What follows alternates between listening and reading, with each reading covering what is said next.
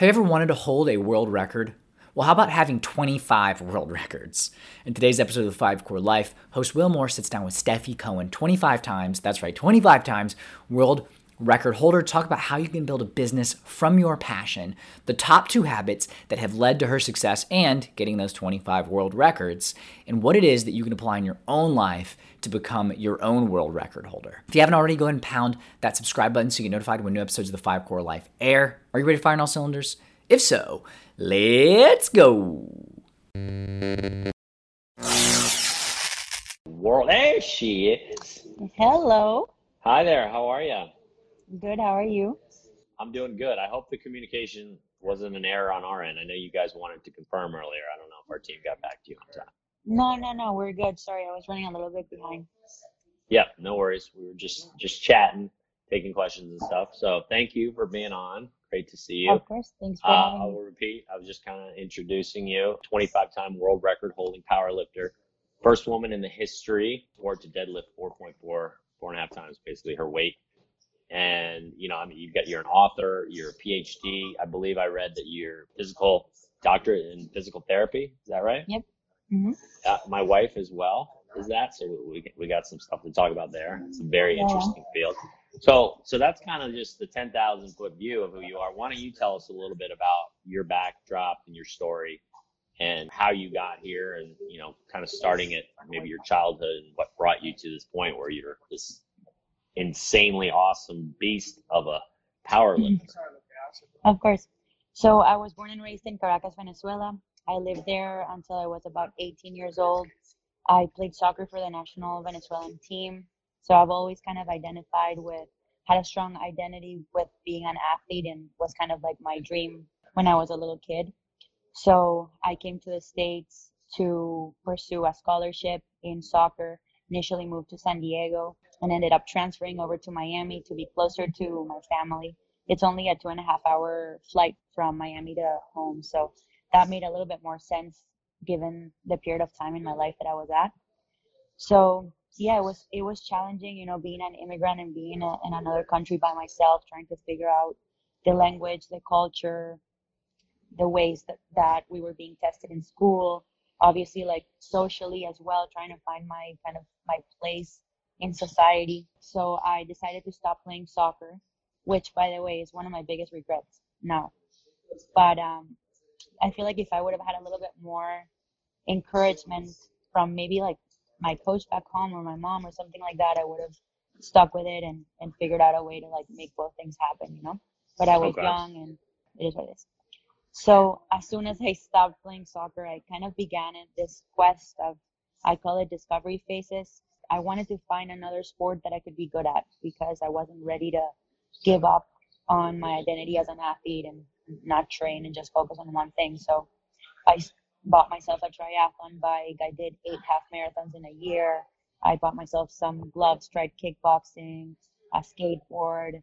I eventually landed into a CrossFit gym because one of my uh, classmates, his name's Noah Olson. He's he's a big time CrossFitter and trained at a gym that was three miles away from school. So started going there and really fell in love with kind of like the shared suffering team training that CrossFit provides in the community. That was exactly kind of what I was looking for. I I didn't really I tried joining a sorority, didn't really feel like I found kind of people that were like me until that point. So sorry to interrupt you. Um, Let me ask you, during this time, were you, so when you were just discovered this CrossFit, so physically, were you always kind of muscular and and like with a strong frame, or did that is that something that you transformed yourself into? Uh, well, I didn't really know because even though I played for the national soccer team back home, we didn't have access to high-end facilities, high-end training facilities. So I had never lifted a weight in my life until I started CrossFit. But my baseline level of strength was pretty high. You know, the first time I maxed out squat was like around 200 pounds, which was decent for somebody that weighs 100 pounds. So I kind of, you know, going into CrossFit, I kind of knew that I had an aptitude for strength sports because of the speed at which I was acquiring those new skills and the speed of progress, like the rate of progress. Those were kind of my two indicators that maybe there was something there for me. And obviously, I was enjoying it. So, Right. so that's kind of how I got into the world of lifting weights. I got um, picked by a national uh, Cuban weightlifting coach, and he pretty much told me that if I wanted to and if I dedicate myself to the sport, that I could make it to the Olympics. And that was pretty enticing for me, especially because of the dreams and aspirations that I had as an athlete. So I started training with him, kind of transitioned out of CrossFit, did that for about four, five years, was able to get myself to being top three in the nation and was had a promising career in weightlifting. But I went to graduate school and I just couldn't do both things. You know, I got I got kicked out of grad school after my first semester and had to like write an appeal and everything because I was so scattered between doing two training sessions a day, just trying to balance everything out. And grad school is, you know, that involves you're a professional student at that point. There's there's very high, high expectations of yourself of that that your teachers or professors are expecting from you, and the workload is insane. So I it just got to a point where I really couldn't do both things, and it reminded me, took me back to that like soccer time, right, where I was again encountering this this kind of fork in the road what I had to choose, mm. okay, do I focus on my professional development academically in my career, or do I focus more on my sport and you know see what happens with my career? I remember going into the appeal with the committee of academic review with, with my professors, them pretty much telling me that I had to pretty much make a decision of whether I wanted to be an athlete or a student, that I wasn't as strong as a student as I thought I was, that I was going to have to give one of those up. And I don't know if it was the situation or my past experience with a similar situation or the way that things were said to me, but I just couldn't take that, you know, I just couldn't accept that. So instead of retiring from lifting weights, I, or from weightlifting, I kind of in my mind put it on hold and started started looking at alternate ways of training, which is kind of how hybrid was born, my business. So in the American weightlifting is pretty adverse to doing any movements that are outside of the snatch and clean and jerk. Uh, but Western weightlifting, Bulgarian Bulgarian system, and, and the Western style of training, um, so the Eastern side of training is more focused on strength. So that's kind of how I landed in powerlifting and focusing more on, on strength. I kind of said, okay, well, I'm going to put the, you know, the Olympic movements aside for a short period of time for the next three years. I'm going to practice them as often as I can, but I'm just going to focus on building my strength base as much as possible for the future. And that's kind of how I landed in powerlifting and how hybrid started. So hybrid is the business we started about five years ago. Um, initially, it was, you know, we, we created our own platform to distribute online workout programs that were centered around strength in an accessible and affordable manner. And that grew really quickly uh, and organically. We, we weren't like using marketing or, or advertising much. It was just kind of, there was a definite need in the market and a, and a genuine interest for this particular style of training that we kind of came up with, which was looking like a bodybuilder, lifting like a weightlifter, eh, like a powerlifter, and moving like a weightlifter. So that kind of caught people's attention, and and it grew really fast. You know, we had like five thousand members after a couple years that were using our platform, and pretty much every year thereafter, we've built another vertical to our business. So we started with just selling training programs, then we added nutrition coaching, individualized nutrition coaching, uh, and expanded our, our software, our platform. Then we added apparel, then we added a gym, then we added a second apparel brand, podcast, YouTube, and we've just kind of like been building up on that. And now we're at a point where we're no longer coaches. We're we're really in the IT business. We're in the software as a service business, you know, developing our own app. If you ever come visit us, in our headquarters. We have 10 software engineers that work full time with us that are there all the time, wow. supervised by one person.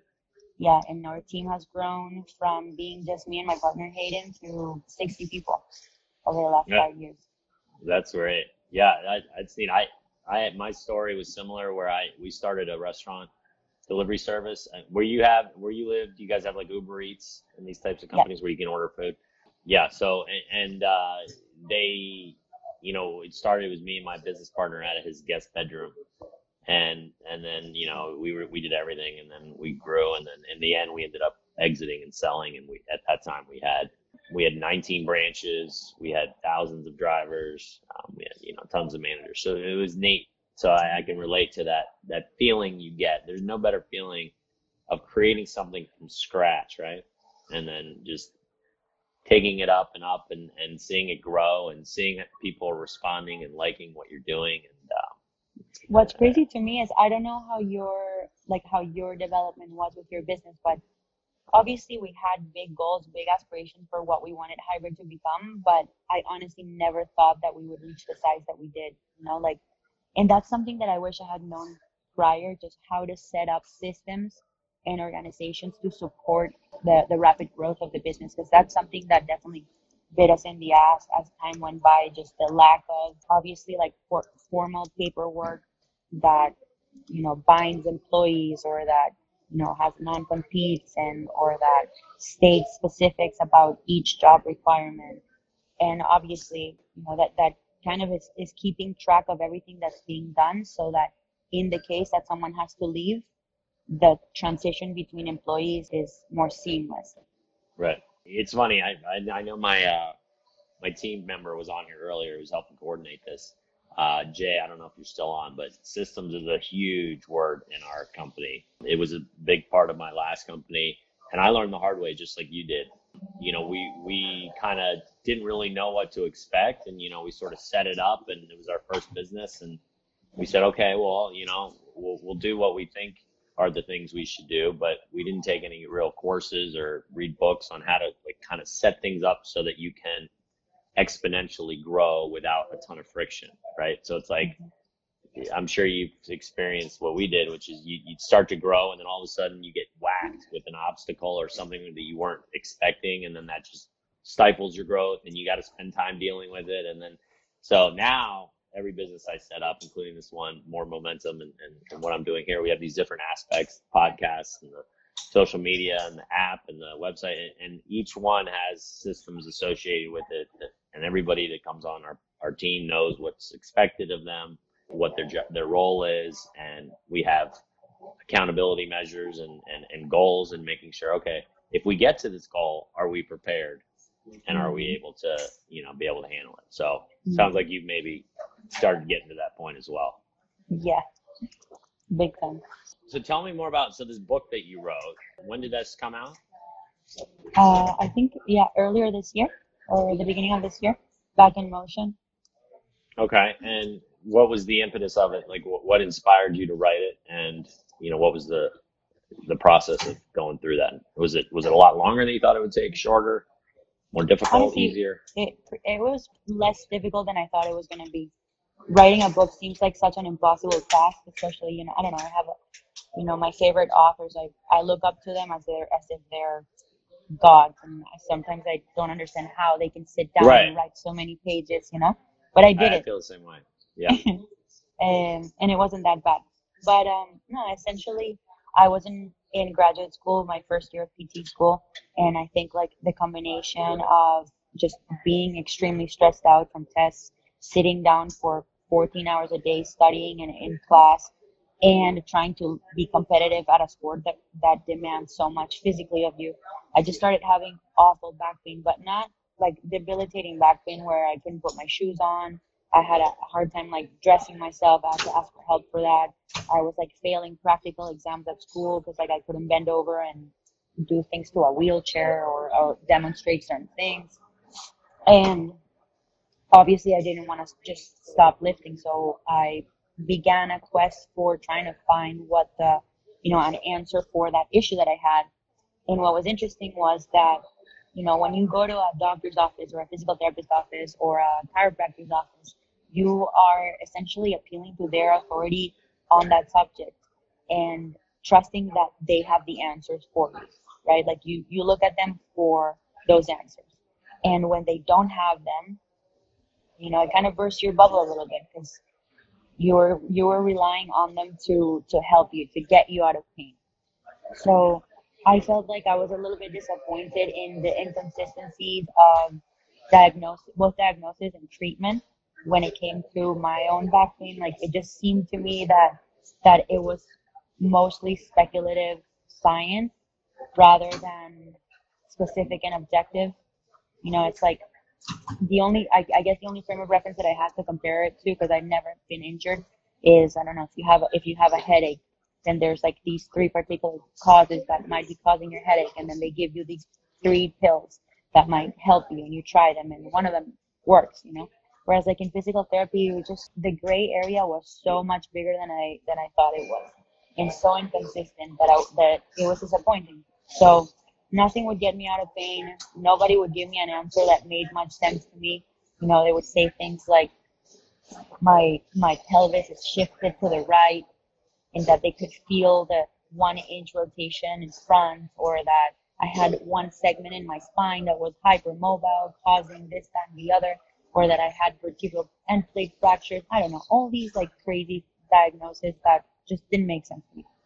So that's kind of what led me to just start doing my own research just out of just because I was curious and because I I figured that if I had all those questions and if I had all those struggles with my own back pain, then there's probably a lot more people that are on the same boat. So it it honestly stemmed out of curiosity and a genuine desire to help other people. I never planned, intended for it to be a moneymaker or anything like that. It's gonna be a 16 page long PDF that was gonna come out in conjunction with a back under the bar program that was gonna be released through our software.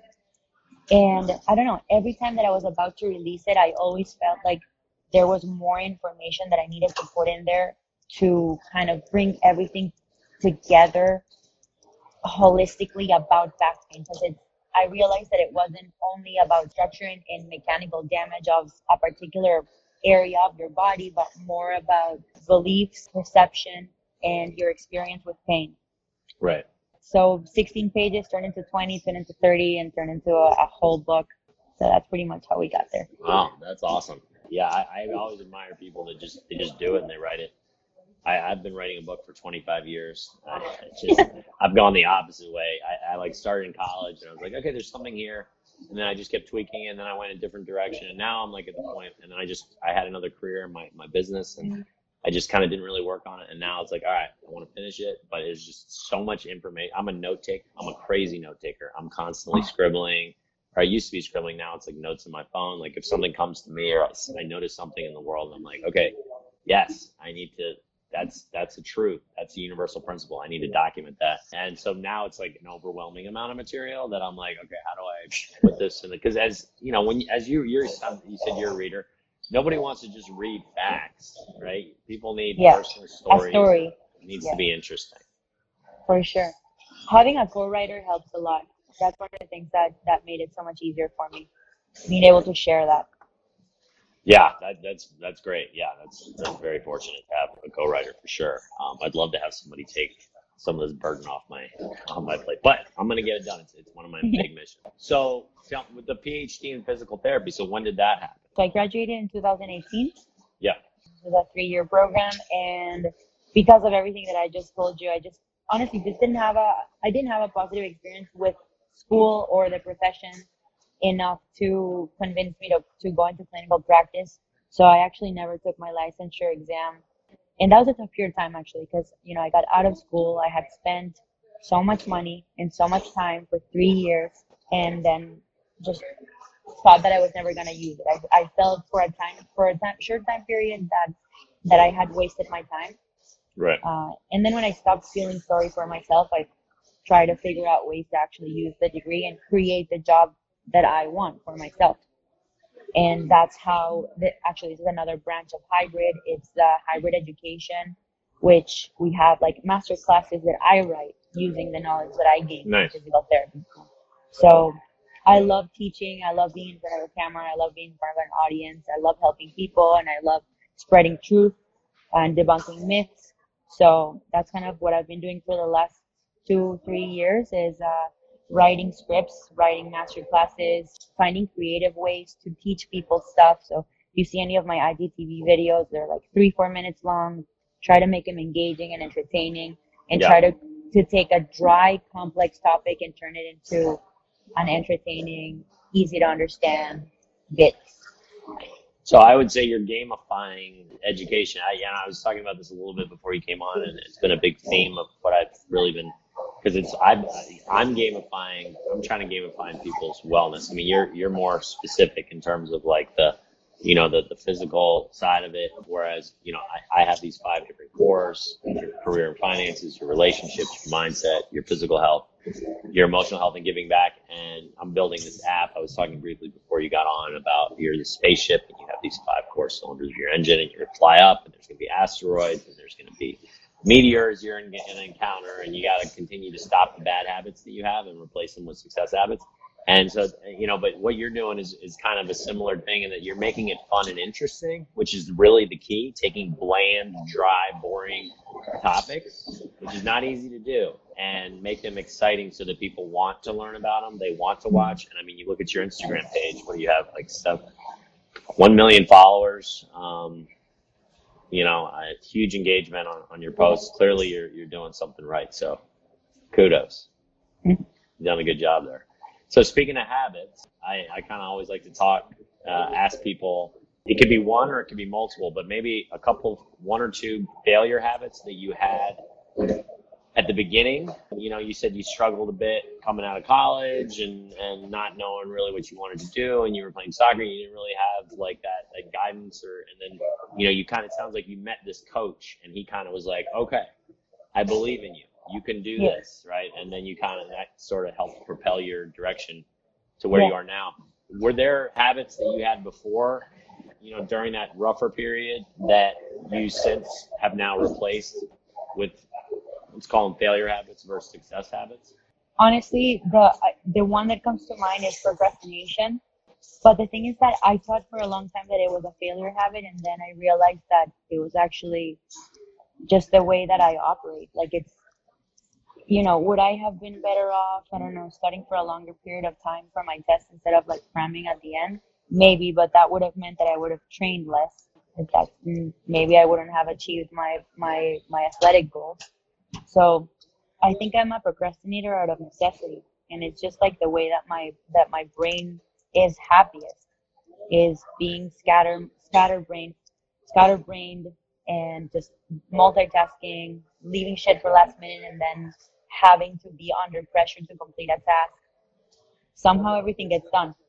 You know, that's a, uh, that's I like how you put that. I've never had somebody answer the way you just did, which is very unique. You, you're basically saying it's the same habit, but you it's how you looked at that habit. So exactly. um, procrastination, right? I mean, you know, there's the Pareto principle, the 80-20, kind of like the whole. If you have less time to do something, you actually are much more efficient, right? Like give somebody a week to write a paper in school, and you know they'll take a week. Give them like two hours, and they'll write it in two hours, and oftentimes the two hour version is just as good, if not better, than the two week one, right? Exactly. Exactly. So, yeah, I mean, it's not always the case, but there's, there's definitely um, a lot of truth to that. So, and I guess the other one you asked me for too. I guess the other one would be just uh, like order, organization.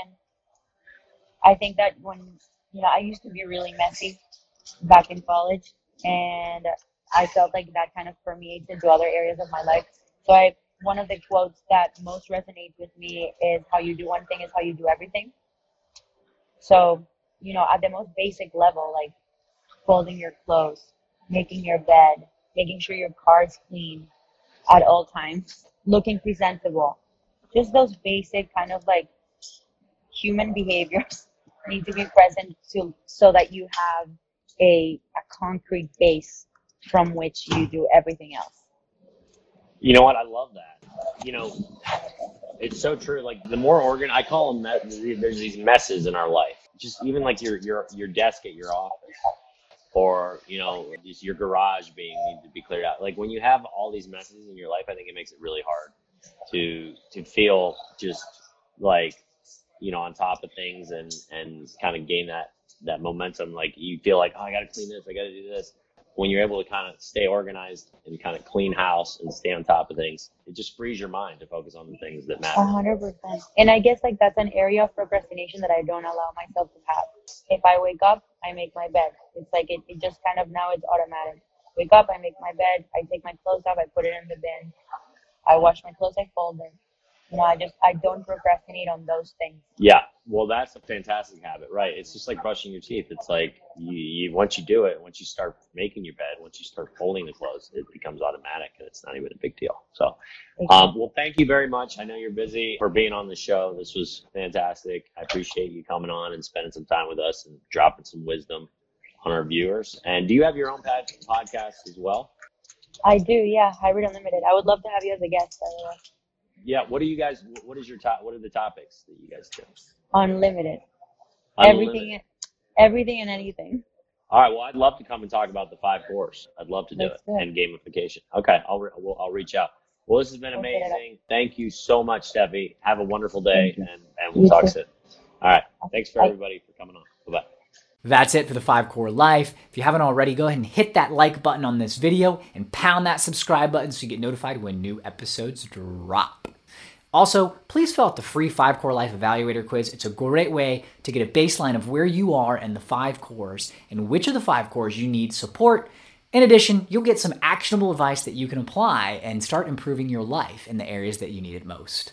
That's it for today's episode of the 5 Core Life Podcast. Have a wonderful day. Get moving. Gain momentum. Join the movement. Join Emmett by going to mooremomentum.com to take a free life evaluator quiz on where you currently stand in each of your five course.